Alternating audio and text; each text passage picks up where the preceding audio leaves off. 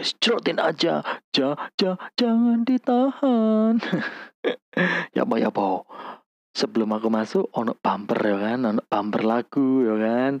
Ceng, koyo eh, MC MC nang kondangan, kayak MC MC nang panggung ya kan. Kita sambit pembawa acara kita ono lagu ceng, ceng, ya, ngono lah, supaya ono bedone, cuk saya kan harus episode dari keloro jadi bedo ya ambek sekaligus sinau terkait eh, media elektronik yo kan. Ben seru sih cuk. Ya wis saya wis masuk podcast yang kedua yo kan. Aku akan bahas topik yang sekarang lagi happening banget sering banget dilakukan. Kadang yo gak kenal waktu yo kadang iso isu bengi awan sore dilakokno dan gak ono mandeki ono ae sing lakokno di setiap waktu iku dan kebiasaan iki atau eh belakangan iki sing lagi happening iki iki tidak memandang umur ngono lho.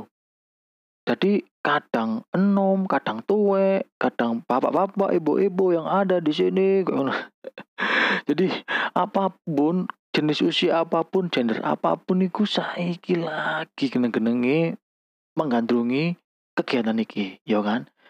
Saiki apa maneh kegiatan sing happening selain bersepeda dan membahas tentang fenomena cycling boom. Ya kan? Jadi fenomena cycling boom iki lagi sangat banyak atau lagi sangat mewabah di negara kita Indonesia bahkan di negara negara lain di dunia kayak ngono. Jadi ke Indonesia tuh ternyata negara lain yo mempunyai eh, fenomena yang sama di tengah pandemi COVID-19. Jadi tanpa kalian sadari bahwasanya di tengah pandemi COVID-19 yang harusnya kita sebagai manusia ini harus lebih sabar, lebih tirakat, tawakal, lebih tawadu, lebih mendekatkan diri kepada Tuhan yang Maha Esa ya kan. Duduk malah sepedaan, jadi COVID-19 iki seharusnya membuat kita lebih sabar, tirakat, tawakal, mendekatkan diri pada Tuhan, duduk mendekatkan diri pada sepeda.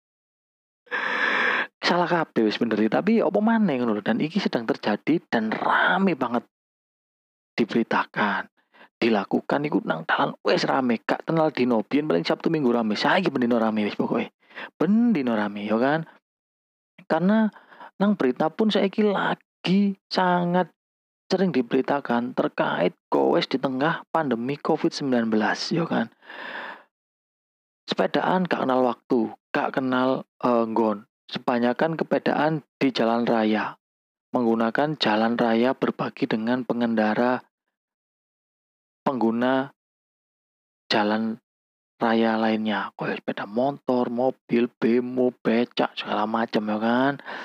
Jadi iki mulai menjadi rutinitas baru atau aktivitas baru di perkotaan yang ada di Indonesia. Jadi kota-kota besar Indonesia ini mulai lagi rame sepeda dan beberapa kota di dunia kayak ngono bisa. Jadi embo iku mek kepingin sepedaan tok, embo anjene dhek peduli kesehatan, embo anjen gaya gaya gayaan tok. Jadi aku gak ngerti ngono kan. Ono pun sing ngomong, "Lapo kon sepedaan?"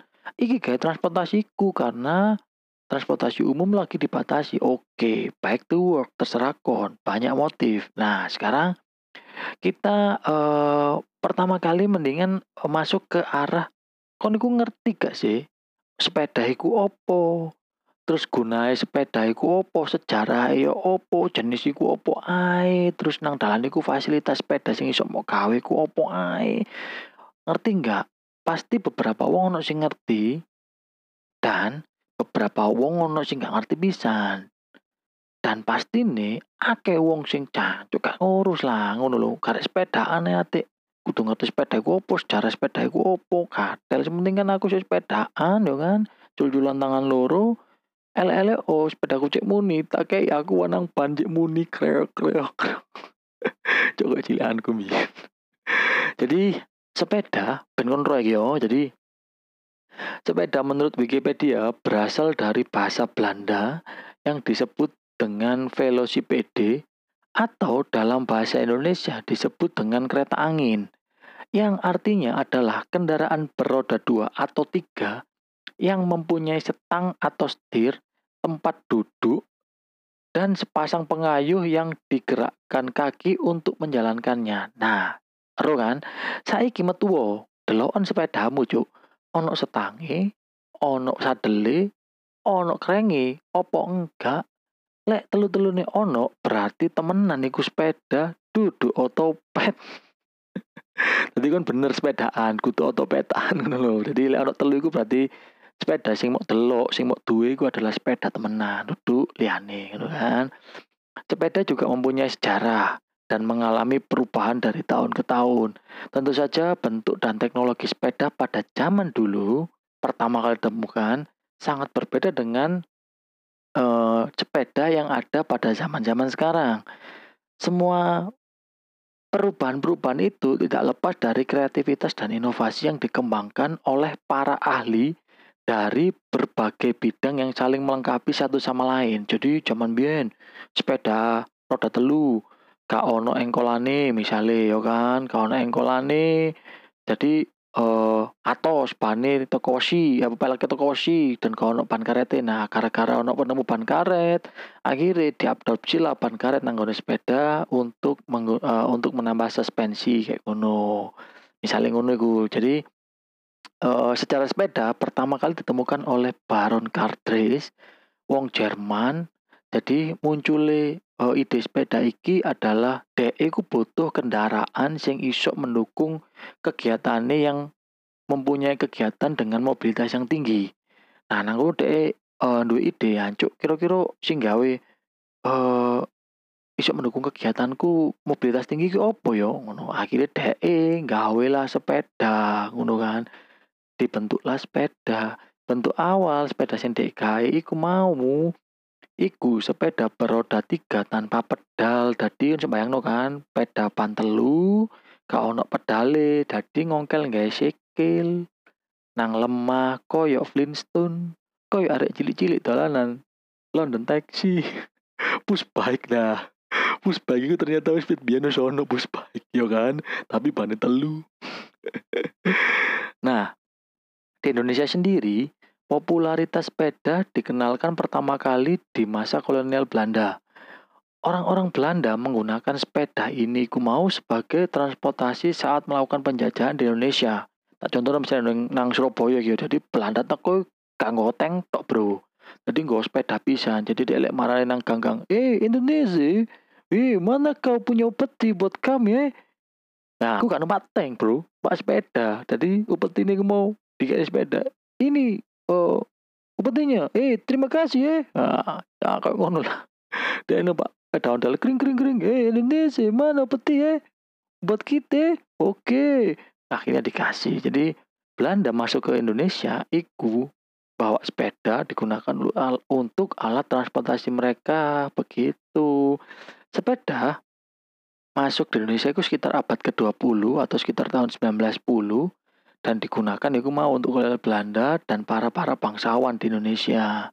Di zaman itu, sepeda tidak hanya digunakan sebagai alat transportasi, tapi juga untuk menunjukkan tingkatan status sosial pada sebagian besar masyarakat di masanya.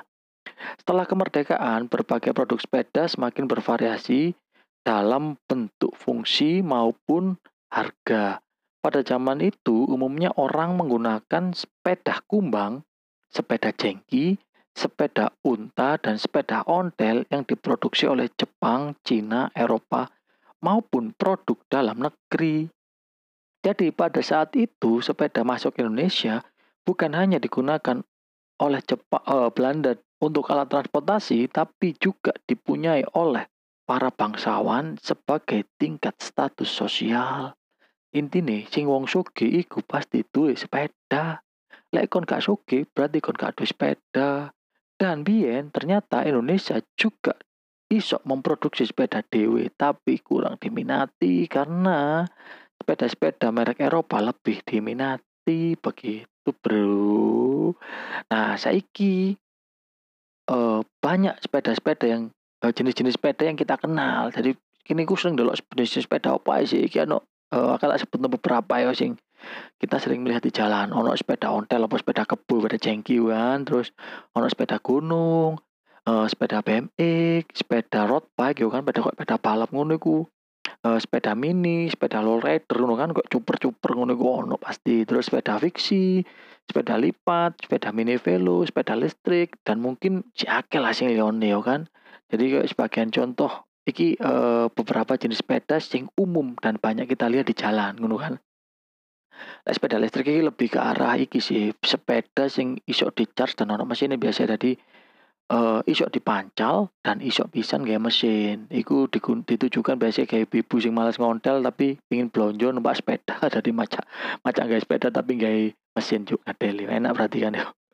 Terus belakangan ini fungsi sepeda perlahan mulai bergeser menjadi penunjang kegiatan atau hobi hingga akhir-akhir iki telah identik sepeda iku mau telah identik sebagai eh, trademark gaya hidup sebagian warga besar eh, sebagian besar warga di perkotaan. Jadi sepeda iki saiki bukan hanya menjadi kegiatan penghobi atau kegiatan untuk sehat tapi menjadi identik eh status sosial yang mau balik. Jadi lek kon seberapa mahal sepedamu iku bisa menempatkanmu pada strata sosial sing opo. Nah, kayak ngono lah. Jadi wis mul, eh, warga-warga perkotaan iki wis mulai mengubah gaya hidupnya menjadi bersepeda tapi tetap memperlihatkan status sosial mereka dengan dia beli sepeda apa.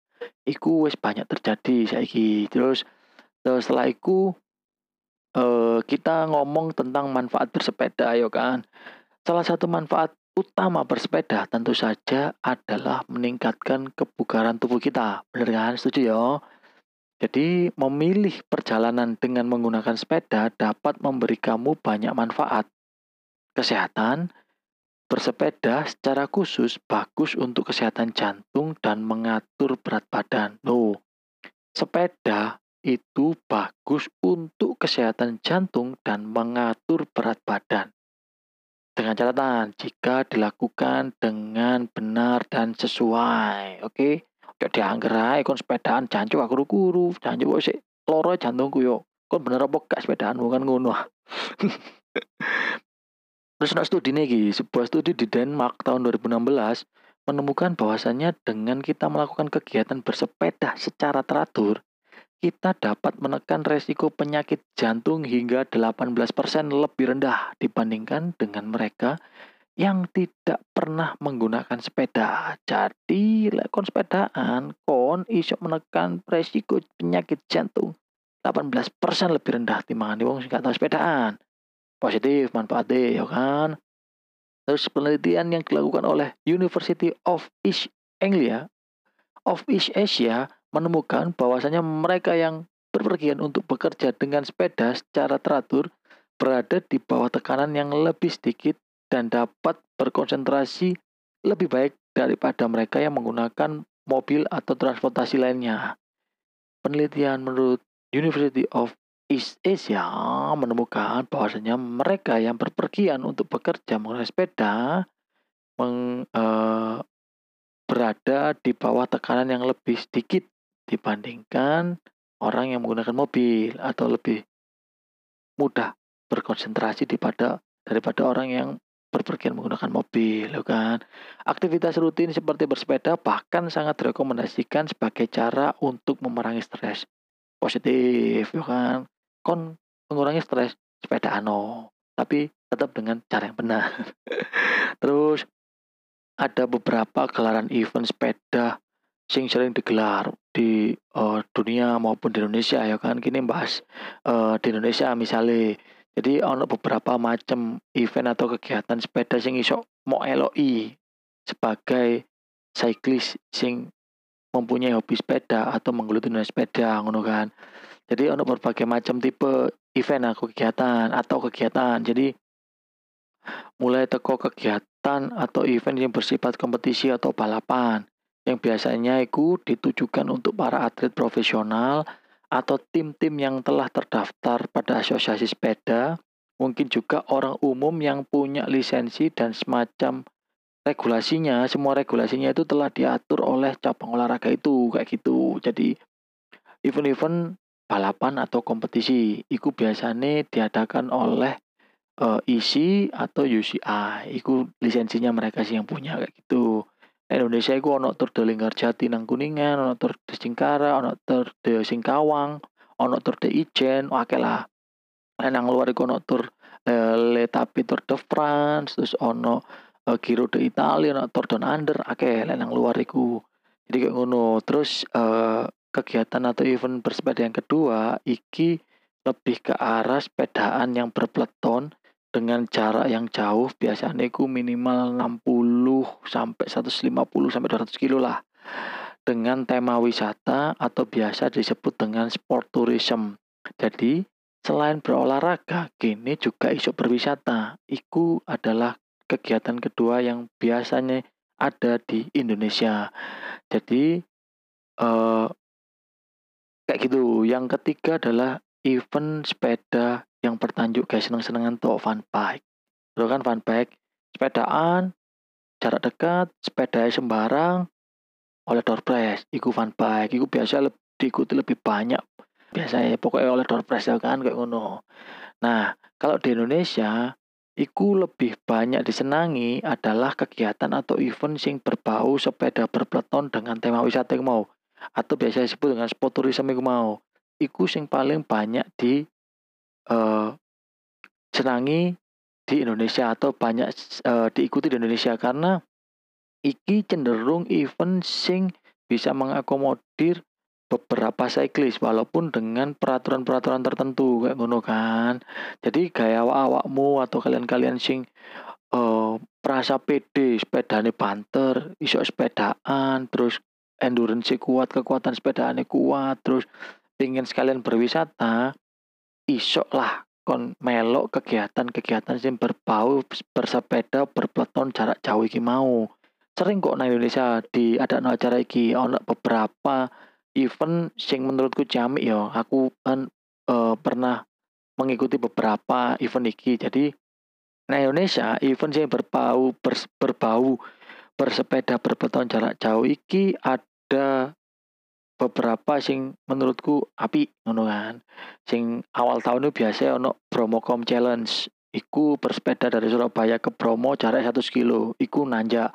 Lek nang luar iku mirip-mirip Taiwan Com lah, Taiwan Com kayak ngono. Dadi ono ono ono ono perlombaan komi lah, pem, uh, King of Mountain, Raja Tanjakan dan Queen of Mountain kayak ngono. Jadi kalian sing seneng tanjakan iso nyoba iki. Sing keloro pertengahan tahun iku ono uh, tur Dambarukmu iku nang Jogja biasa Jogja dan sekitarnya. Iku ya ono kome biasa terus di akhir tahun iku ono tur debur budur iki. Lumayan suwe wis ke piro aku lali. Pokok iki adalah event bersepeda berpeloton jarak jauh sing wis lumayan suwe digelar kayak ngono sih. Jadi hampir di setiap provinsi iku dua event-event kayak ngene gunanya untuk ya kan memperkenalkan olahraga bersepeda dan memperkenalkan potensi wisata yang ada di daerahnya. Jadi, kon-kon sing menurutmu duwe sepeda sing mumpuni, duwe ke kemampuan sing mumpuni, gak ono salahe nyoba melok kegiatan-kegiatan sing berbau sport tourism. Tekan kono kon iso belajar banyak hal, iso belajar cara berpeleton, iso belajar cara ngatur speed, iso belajar cara sabar, iso belajar cara kapan kon kudu banter, kapan kon kudu kalem, iso meng belajar menghargai pengguna jalan yang lain dan lain-lain lah oke. Jadi kon kudu nyoba melok kegiatan semacam ini, ngono kan. Terus eh, dengan adanya status pandemi COVID-19 iki, hampir semua kegiatan luar ruangan iki sangat dibatasi. Mulai toko bekerja sampai berkegiatan karena protokol kesehatan di pandemi COVID-19 ini sangat mengharamkan untuk kita dapat berkumpul dalam skala yang besar. Jadi, kita diharuskan untuk bersosial distancing. Jelas event-event kayak ini pasti akan mandek ya kan. Makanya ku saiki banyak orang yang mulai bersepeda di jalan raya karena event-event seperti ini sudah berhenti. Masih apa ya? Bukan sudah berhenti, masih tertunda karena protokol kesehatan itu tadi. Jadi kayak gitu. Tapi ya kan eh, ternyata protokol kesehatan itu tidak sepenuhnya dipatuhi oleh orang-orang yang ada di Indonesia dan beberapa negara di dunia. Tapi yang negara dunia mungkin uh, lebih dipatuhi ya daripada Indonesia ya.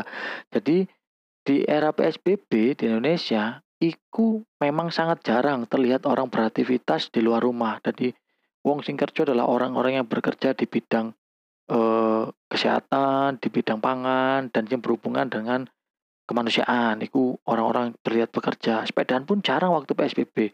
Tapi setelah PSBB berakhir atau beberapa daerah melakukan kebijakan pelonggaran PSBB atau new normal, iki mulai banyak orang terlihat berkegiatan. Mulai uh, banyak orang terlihat uh, bersepeda, ngono loh. Mulai toko pesepeda sing memang hobi bersepeda atau sepeda sing pingin hanya mel-mel-melokan lah ambek konco-konco kayak ngono kan.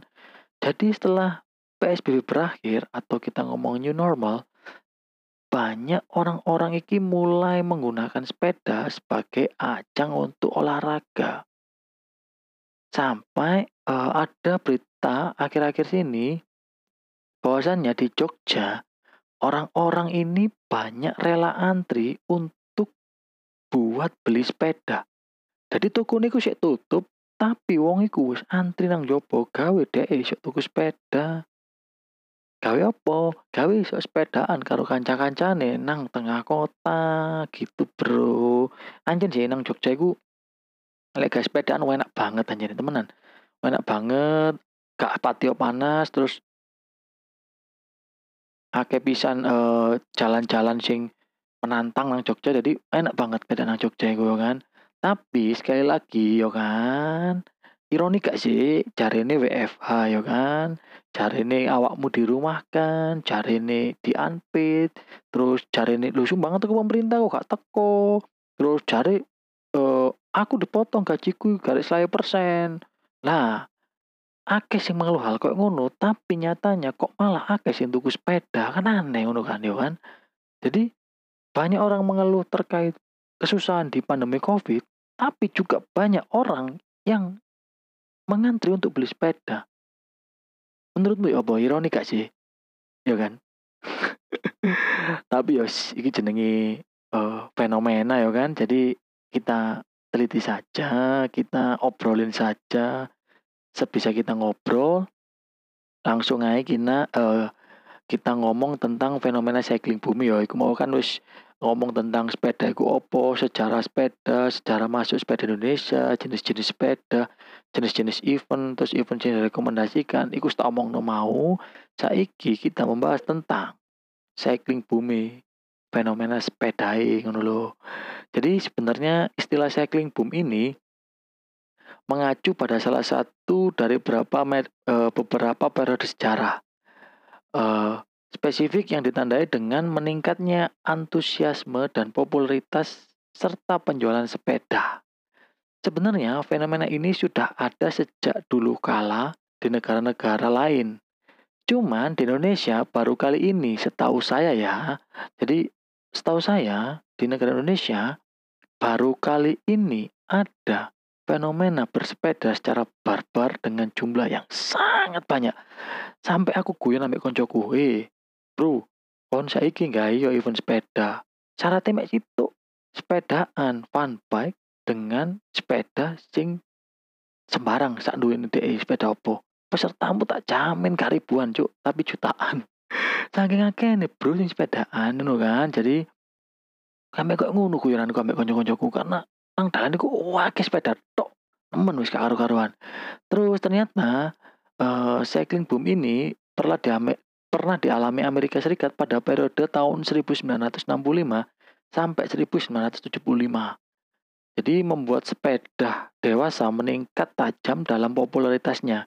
Dengan majalah Times menyebutnya, Gelombang populas, popularitas sepeda terbesar dalam 154 tahun sejarahnya nang Amerika itu 1965 sampai 1975. Terus di pers Inggris menyebut 2012 sebagai ledakan sepeda didorong oleh keberhasilan perlombaan sepeda musim panas di Inggris dan Olimpiade London. Oh, 2012. Pada tahun 2016, Simon Mottram dari merek pakaian bersepeda Rapa menelusuri kembali efek setengah tragedi setelah tragedi pemboman di London tanggal 7 Juli 2005. Yang kejadian itu menyebabkan tertutupnya bagian-bagian rel tub. Nah, jika tub ini adalah kereta bawah tanah nang Inggris jenenge tub dan mendorong banyak penumpangnya lebih beralih ke bersepeda. Gara-gara pemboman iku rel keretanya akhirnya terputus jadi penumpang tub iki memilih sepeda untuk beralih menjadi moda transportasi. Terus, dua tahun kemudian, Tour de France dimulai di London pada hari peringatan serangan dan tahun berikutnya, tim Great Britain mendominasi bersepeda di Olimpiade Beijing. Nah, iku Inggris, ya kan? Memang fenomena boom cycling ini sudah pertama atau pernah terjadi di dunia sejak dahulu kala. Sempat terhenti di era di mana mobil mulai dikenal dan diproduksi massal. Lagi mulai mulai mulai mulai lay down, mulai turun uh, pesepeda lagi ketika mobil itu mulai diperkenalkan dan diproduksi massal. Tapi yang membedakan antara cycling boom dahulu dengan yang sekarang adalah dulu terjadi karena ada fenomena perkembangan teknologi atau fenomena perkembangan e, kegiatan bersepeda. Tapi sekarang yang terjadi adalah cycling boom terjadi di tengah pandemi penyakit COVID-19. Ngeri gak bro? penyakit bisa men-trigger pengguna sepeda menjadi lebih banyak sampai terjadi cycling boom. Ngeri sop sop. Fenomena ini telah terjadi di hampir semua kota di Indonesia dan dunia. Jadi fenomena cycling boom karena COVID itu terjadi di Indonesia dan beberapa di dunia. Dikabarkan oleh banyak media di Indonesia, permintaan sepeda melonjak sangat mengejutkan di tengah pandemi COVID-19. Gejala ini dibenarkan oleh sejumlah produsen dan toko sepeda lokal di dalam negeri. Hal, hal serupa pun terjadi di Australia, Amerika, dan Inggris. Jadi ada di Indonesia ya, di negara-negara lain di dunia juga mengalaminya.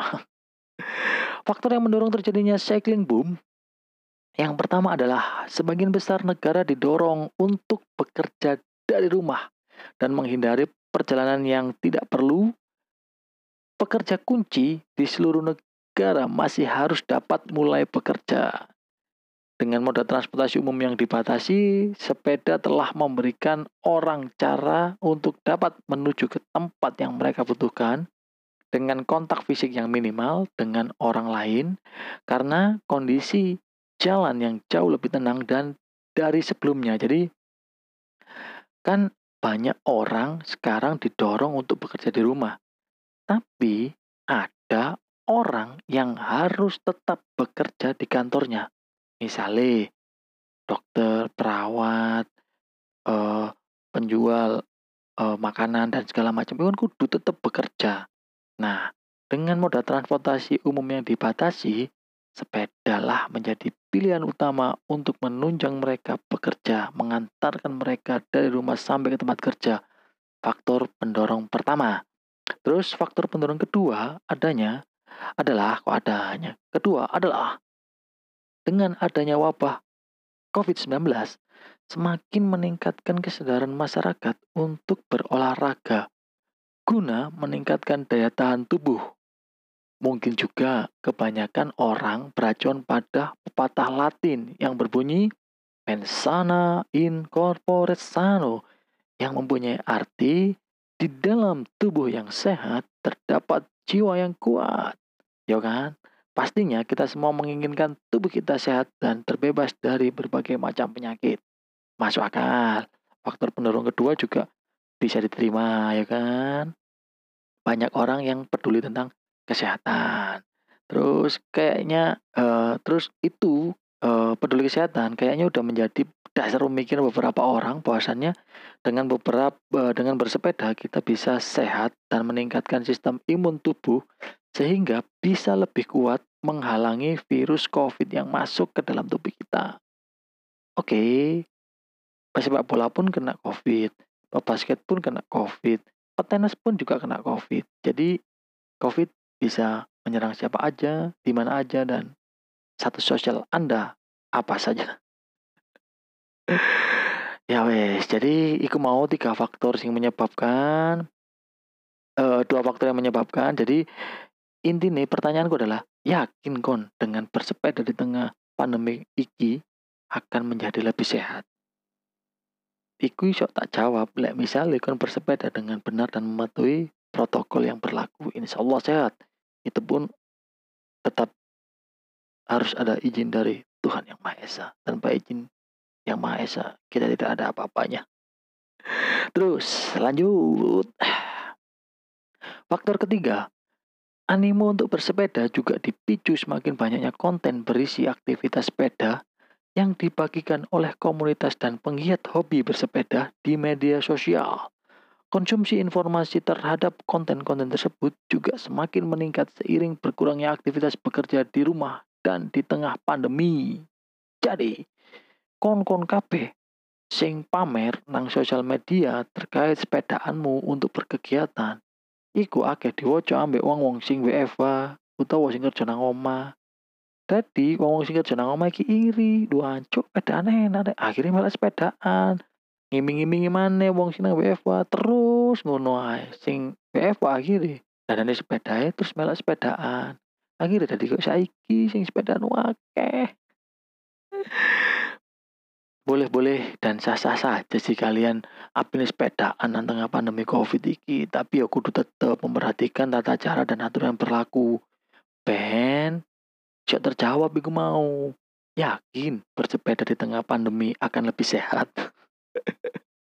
ono lah banyak artikel yang nulis iku yakin dah ngono kan. Jawabannya iku mau apakah kalian bersepeda dengan tetap memperhatikan tata cara bersepeda dan aturan yang berlaku serta protokol yang berlaku pada COVID-19. Ketika iku semua kono kabeh insyaallah kon akan menjadi lebih sehat. Ah, ya, jadi kan sepeda niku gak iso sakarepmu dhewe rek. Mentang-mentang saiki sepeda nake koncone, mentang-mentang iku sepedamu dhewe, jadi kon iso melakukan persepeda uh, melakukan sepedaan tanpa persiapan atau mempersiapkan kebutuhan untuk bersepeda gawe menunjang kegiatan bersepedamu. Ojo koyo ngono rek, ojo sakarepmu dhewe. Dadi kabeh kudu siap siapno. Jadi, bersepeda tanpa persiapan dan menggunakan alat yang benar akan dapat membahayakan diri kalian sendiri maupun orang lain. Sebagai contoh, misalnya kon tipe, terus kena uang, dasmu ketatap, dase wong ketatap, gara-gara kon gak nge helm, pedamu kono rime, ya kan, terus dasmu bocor metu gede, ya kan, ya apa? Terus tanganmu babras ya kan? Tangannya wong babras. Gara-gara kon sembrono tidak mengenali sepedamu tidak bisa bersepeda dengan baik tidak mentaati tata cara bersepeda kon yo gak gawe perlindungan. Khusus bersepeda misalnya gak helm gak sepatu. Bahaya apa gak? Bahaya toh. Kudu tambah sehat toh ya kan? Tambah acur kurung cedera-cedera lainnya misalnya kon sepedamu salah Isok cedera lutut, isok cedera punggung, otot dan segala macam. Akeh mudorote sepedaan mulai gak bener. Sepedaan bener, yo akeh manfaatnya timbang mudorote yo kan. Jadi lek kon tipe pemane sampai gak uang yo kan. Bahaya gak lek kon gak pasti bahaya. Jadi bayangno lek misale awakmu bersepeda tanpa menggunakan sepeda yang benar dan alat yang benar. Bayang no, oke? Okay? Weh, saiki ngomong uh, ngomongno tentang equipment sepeda. Yang terpenting harus digunakan untuk bersepeda adalah yang pertama kon kudu duwe sepeda dhewe. Ingat-ingat sakgurunge kon sepedahan nang tengah pandemi Covid, kon kudu duwe sepeda dhewe. Pilih tipe sepeda dan ukuran sepeda yang sesuai dengan diri kita. Atau dengan kata lain, sepeda sing wis biasane mok gawe. Pastikan sepeda itu dalam keadaan benar, sehat, dan sesuai dengan standar nasional Indonesia. SNI. Lek misalnya kon gak sepeda, terus pingin tuku sepeda. Nah, mendingan kon tuku sepeda sing sepeda, tuku sepeda sing sepeda awakmu paham. Jadi aku biasanya paham sepeda lipat, ya wis tuku sepeda lipat ngono lho.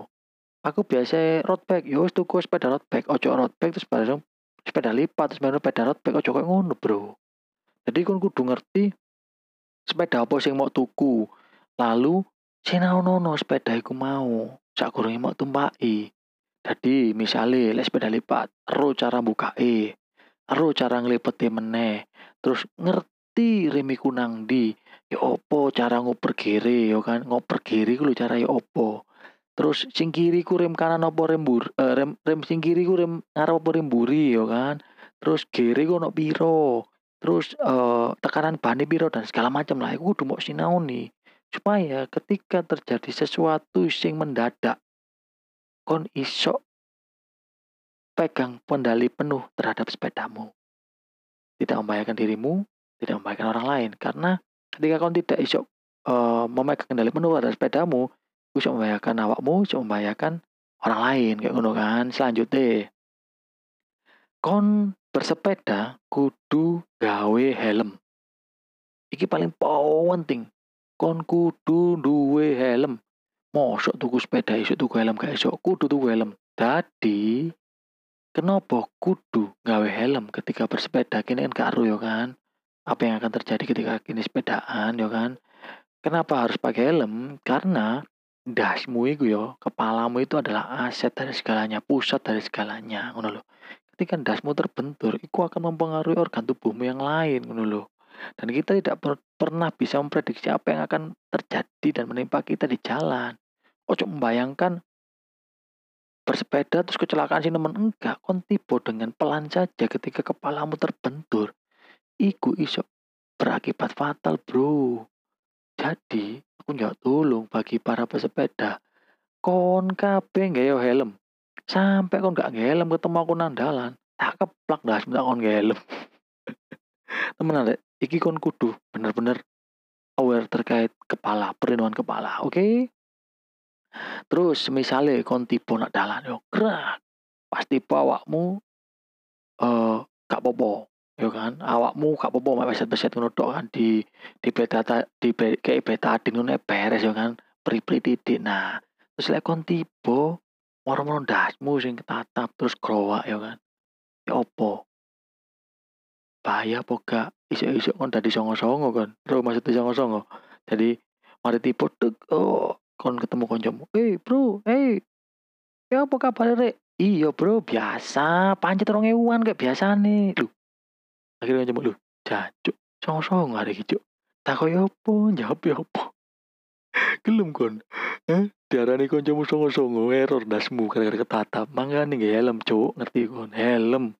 Helm sepeda itu akeh yang didol yang platform-platform uh, media sosial atau apa pun itu akeh sing didol. Gak yo helm temen Lalu selanjutnya bersepeda kon gaya moto gaya ngelindungi motomu teko kerikil, teko hewan atau teko eh, barang-barang asing yang akan menuju ke matamu. Karena moto kyo aset bayang no kon gak iso ndelok kon sepedaan tak kira-kira. Gak iso kan?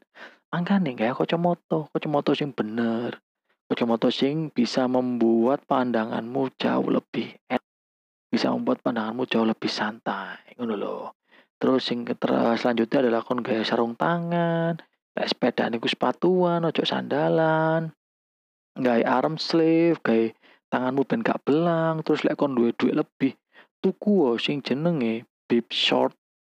Ngerti bib short? Bib short itu kayak katok sepedaan tapi ono sepone nang ndokmu. Dadi nang manukmu iku ono sepone, iku gawe nglindungi ndokmu teko tekanan dan gesekan terhadap cadel iku mau. Kenapa? Iku perlu dijogo. Sindokmu iku malah kenapa perlu dijogo? Iku masa depanmu, cok. Bayang ndokmu cedera gara-gara kon sepedaan. Ya lek ndokmu cedera gak apa-apa, lek ndokmu dempal. Lu dempal temban tanganmu kan. Ngeluh gak bro, bahaya bro. Karena akeh kon gak tau ngerasa hernia, lek kon ngerasa hernia takok wong sing lawa hernia, pasti lu woro mangane. Iku perlu mau lindungi selain dasmu, oke? Okay?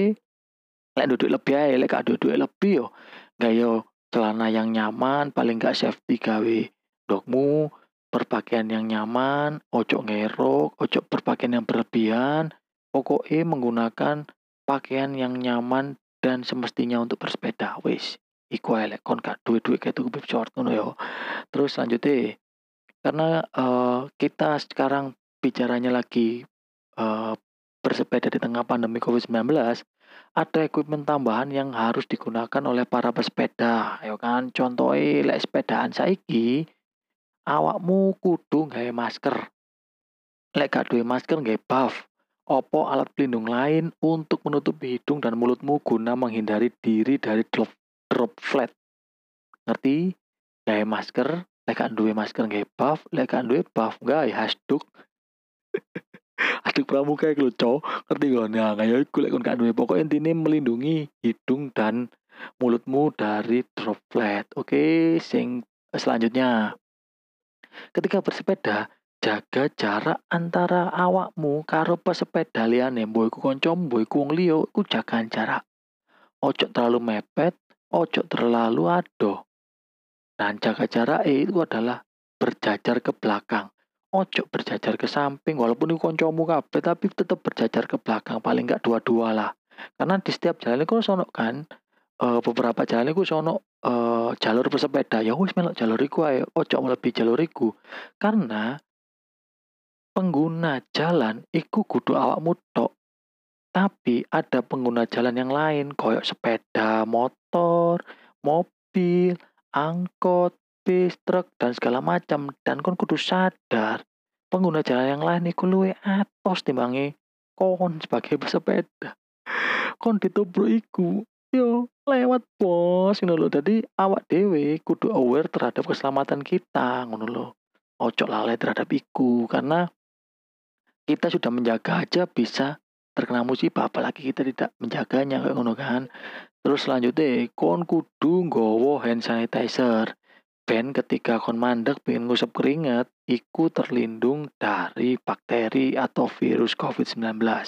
Karena COVID ini tidak memandang usia, pekerjaan dan segala macam. Intinya joko-joko kudu nggawa hand sanitizer dan sering cuci tangan. Terus selanjutnya, iki sing paling penting duduk equipment sepeda sih, tapi iki sing paling penting dalam bersepeda. Yaitu adalah mawas diri dengan kemampuan diri sendiri. Lek merasa gak kuat sepedaan ya menggos-menggos ngono mandek kok istirahat to ngombe sing akeh ojo dipaksa ya kan karena jika kita memaksakan banyak bahaya yang mengintai ngono loh. Salah si iku adalah cedera. Terus kon iso kena serangan jantung, mari ngono mate. Dadi ukur kemampuan dengan diri sendiri, ojo melani gengsi yo kan. Kon melani gengsi, mari ngono mati, mau mek ngelayat. Yo kan, sakno keluargamu, kudu gawe awakmu rawon kayak banca ikon mati. Duit mana kan? Makanya iku ukur kemampuan diri sekuat apa kita bersepeda ketika kak kuat mandek ko kak kuat mulai tumpak no grab. Kak dua duit kayak tuku grab. Jaluk konco telepon. Sul nah ngono cowok jadi terus no cowok bahaya karena ake wong sing mati gara-gara memaksakan diri bersepeda ngono lo ojo ojo ojo ojo makso ojo makso temenan cek makso. Oke. Jadi sing kudu mau garis bawahi adalah bersepedalah dengan benar dan semampunya dirimu. Ku garis bawono. Ojo sampai melawan kemampuan dirimu. bahaya bro, temenan. Terus dengan lonjakan jumlah pesepeda jalan raya semakin yang semakin besar ini, beberapa daerah di Indonesia juga sudah mulai merespon hal tersebut. Kayak contohnya yang Bandung, pemerintah kono berencana akan menambah jalur sepeda untuk memfasilitasi para pesepeda yang mau. Jadi akan dibangun banyak jalur sepeda nang Bandung karena untuk memfasilitasi iki. Terus melalui mainsepeda.com memberitakan bahwasanya di DKI Jakarta mulai 2019 hingga awal tahun 2020 sudah mulai menggarap tambahan jalur pesepeda. Sekarang Jakarta punya 63 km jalur sepeda, tetapi Jakarta menargetkan harus punya 200 km jalur sepeda di tahun ini. 2020 Jakarta 200 km jalur sepeda. Berbahagialah gawe cyclist Jakarta. Bahkan uh, gubernurmu telah memfasilitasimu untuk bersepeda dengan enak.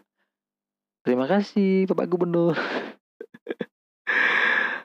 Lek contoh nang luar negeri, ono negara-negara sing merespon hal tersebut. Contohnya Australia yang berencana akan menambah jalur sepedanya.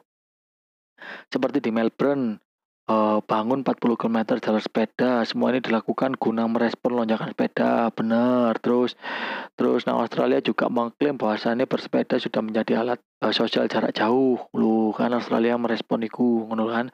Sama halnya dilakukan negara Italia. Mereka juga berencana akan membangun 150 km jalur sepeda. Hmm. Paris telah mem, uh, menambahkan 50 km jalur sepeda. Paris. Barcelona menambah 21 km jalur sepeda. Barcelona 21 kilo. Dan Berlin menambah 22 km jalur sepeda. Hmm, hampir semua merespon dengan menambah panjang jalur sepeda. Kenapa? Karena sing sepeda tambah akeh, Bro. Bahkan di Inggris, negara ini sampai mengeluarkan asuransi bersepeda namanya asuransi Cycle Guard. Asuransi ini diklaim dapat melindungi dari kerusakan sepeda, pencurian sepeda, bahkan biaya pengganti sewa jika kita mengajukan klaim dan ini berlaku untuk semua jenis sepeda dan tahun sepeda. Ngeri kan? Sepeda di asuransi noco. Pacarmu kapan mau asuransi no? Bayang no yo. Coba pasar pacarmu itu asuransi no. Misalnya kan. Oh pacarku tuh asuransi no. Lalu terjadi kecelakaan, cerek. Mau klaim no ya kan. Wah kasih ditandani pak. Mayan kau oleh pacarannya ya kan. Gara-gara pacarmu mau klaim no kasih ditandani. Coba jancuk tambang gelambir. Inilah yo. Istilah. Selain itu, uh, selain pemerintah, adapun pihak-pihak sing kudu mulai merespon fenomena ini selain pengusaha sepeda, misalnya contohnya pengusaha sepeda, pengusaha-pengusaha restoran, kafe, dan mall iku pun kudu siap untuk merespon fenomena iki. Jadi kudu hanya pemerintah. Pengusaha-pengusaha di bidang sepeda, pengusaha-pengusaha di bidang restoran, kafe, mall iku ya kudu siap merespon fenomena iki ngono loh. Kayak misalnya contoh bakul sepeda atau pengusaha-pengusaha sepeda, iku harus siap dengan permintaan sepeda yang akan terus-menerus meningkat. Pengusaha kafe Iku pun harus siap dengan bertambahnya jumlah pengunjung kafe yang membawa sepeda. Jadi pengusaha sepeda kudu siap dengan permintaan sepeda yang terus melonjak. Pengusaha kafe, mall, dan restoran kudu siap dengan jumlah tambahan jumlah pengunjung dengan uh, mereka datang dengan membawa sepeda. Kayak ngono bro. Karena lonjakan pesepeda di era pandemi COVID-19 ini kebanyakan terdiri dari pesepeda yang mancal atau yang bersepeda bertemakan dengan sarapan, makan, atau gaya-gaya pokok bisa upload di Instagram, Facebook, Twitter, dan lain-lain. Jadi mereka pesepeda pandemi ya, kita ngomongnya pesepeda pandemi ya. Pesepeda pandemi ini cenderung bersepeda untuk makan, foto-foto, cangkruk, dan belanja ikut toh. Jadi ono sih ngomong, oke okay, pagi ini kita breakfast ride ke arah ini, terus sore ini kita coffee ride ke arah ini, terus uh, menikmati sunset yuk dengan senja ride terus bersepeda dengan shopping ride nah intinya wakil lah jadi eh sepeda mari sepedaan iku mangan mari sepedaan iku upload mari sepedaan iku blonjo mari sepedaan iku cangkruk. Tadi pas sepeda pandemi ku kok ngono. Saiki sing tak delok-delok ya tadi kok ngono. Jadi mari sepedaan cangkruk mari sepedaan ngopi kok ngono lah. Jadi intinya sepedaan iku dowilu nah cangkruk ya utawa blonjone sing sawe ya kan? Makanya kebanyakan para pesepeda pandemi iki duduk sikile sing dempal ditenono sepeda pesepeda pandemi duduk sikile sing dempal tapi cangkeme sing dempal. Lah ya apa gak dempal bro? Bangunnya hai ngrasani hai kancane. Ya apa? Lah wong ondele mek dilu mangane akeh rasane suwe. Yo jelas cangkeme sing dempal duduk sikile. Jadi awak-awakmu lek misale niteni ono arek sepedaan tapi cangkeme sing dempal sikile cilik wis fix. Iku adalah pesepeda pandemi ngomong oh eh bro sepedaanmu kurang ngato ojo manganmu aja dikit no cuk. Jancuk lanjut. Yang dikhawatirkan kalau misalnya sampai eh, pengusaha-pengusaha restoran, mall, kafe tidak merespon fenomena cycling boom ini, yang ditakutkan itu akan banyak pesepeda yang ceroboh atau senanya sendiri kayak gitu. Jadi koyok contohnya terjadi di Semarang lek salah. Ono kok berita aku, ono video nih barang para klub sepeda ada beberapa klub sepeda ngono moro-moro mlebu nang kafe yo kan nu sepeda ditumpaki harus tuntun dan segala macam dan iki belum siap terhadap fasilitas penunjang sepeda. Misalnya tidak menyiapkan parkiran sepeda dan segala macam. Bingung akhirnya pegawai nih kudu ya opo? Iki pelanggan dikanani opo? Dan pada akhirnya sih berakhir damai cuman ya itu tadi loh yang dikhawatirkan ketika restoran, kafe, dan mall tidak siap dengan respon yang baik terhadap cycling boom ini akan ketandapan dan akan terjadi hal-hal seperti itu. Makanya gunanya persiapan iku untuk mengasal, mengatasi hal-hal kayak ngono iku mau. Terus bakul sepeda yang ngono supaya tidak terjadi antrian. Siap no sepeda sing ake sing bener sing sesuai SNI ben wong-wong sing sepedaan iki bisa terakomodir dengan baik. Gak gawe sepeda dewe lek gawe sepeda dewe contoh nih adalah koyo arek sepedaan ro sepeda jengki uh, steering ngiri tapi pokoknya nganan ro kan. Sing pada-pada sirkus lucu iku bahaya lho bro. Bayang nonang dalan ono 10 sepeda koyo ngono ae. Apa gak membahayakan cok? Aku ndelok ewet di cok pemane. Nang jejeres menenang burine mangane de lali. Pak dewe kena. Sore kan ya soro kan ya. Jadi ben kabeh padha oleh manfaat teko fenomena iki restoran, kafe, mall mulai saiki kudu siap jadi tempat yang bike friendly. Mulai menyiapkan lahan, tempat parkir sepeda sampai menyiapkan keamanan untuk menjaga sepeda. Jadi lek kon daerah saiki pengusaha kafe ku paling gak sedia lahan sepeda lah gawe parkir sepeda ono sing jogo lek gak ngono lek misalnya road bike gawe no pangkringan gawe nyandolo sepeda. Wong nang kota-kota saiki nang taman-taman kota wis ono parkiran-parkiran sepeda di siap no pemkot jadi yo lebih ke arah iku sih. Gelem gak gelem awakmu kudu ke arah iku saiki. Karena ya ini yang terjadi sekarang. Lek kon gak siap bakal terjadi mana fenomena sing koyo nang Semarang dan kota-kota lain sing ngawur iku. Untuk pesepeda ya ngono, ono tata carae mlebu nang kafe dan mlebu nang mall. Lek mlebu nang kafe nang mall, ya sepedamu lempiten lek misalnya sepeda lipat. Lek misalnya sepeda road bike atau apa pun ya wis tako oh dhisik iki apa Mas sepeda di parkir dan segala macam. Ojo nyelunung kayak ngono rek. Gak sopan, ono tata carae kayak ngono lho. Jadi pemerintah, pengusaha sepeda, pengusaha mall, restoran, uh, kafe iku kudu siap merespon hal iki dengan porsinya masing-masing. Pesepeda pun kudu melakukan kegiatan bersepeda juga memperhatikan fasilitas atau respon yang diberikan oleh pengusaha-pengusaha iki mau dan pemerintah ojo sakarepe dhewe, Cok. Eru-eru sepedamu, sepeda-sepedamu ngono cuman yo gak ngono juga ngono lho. Eru sepedamu larang. Kafe ini yo larang, Tel. Cuk, jancuk. Wis tambah suwe tambah glambir ini yo. Gak karo-karuan. Wis 40 menit lebih, Cuk. Adele gak krose. Ya wis lah, intine kayak ngono lah. Eh saiki wis terjadi fenomena cycling boom, kene kayak sok membendung iku. Jadi ya harus dinikmati ae.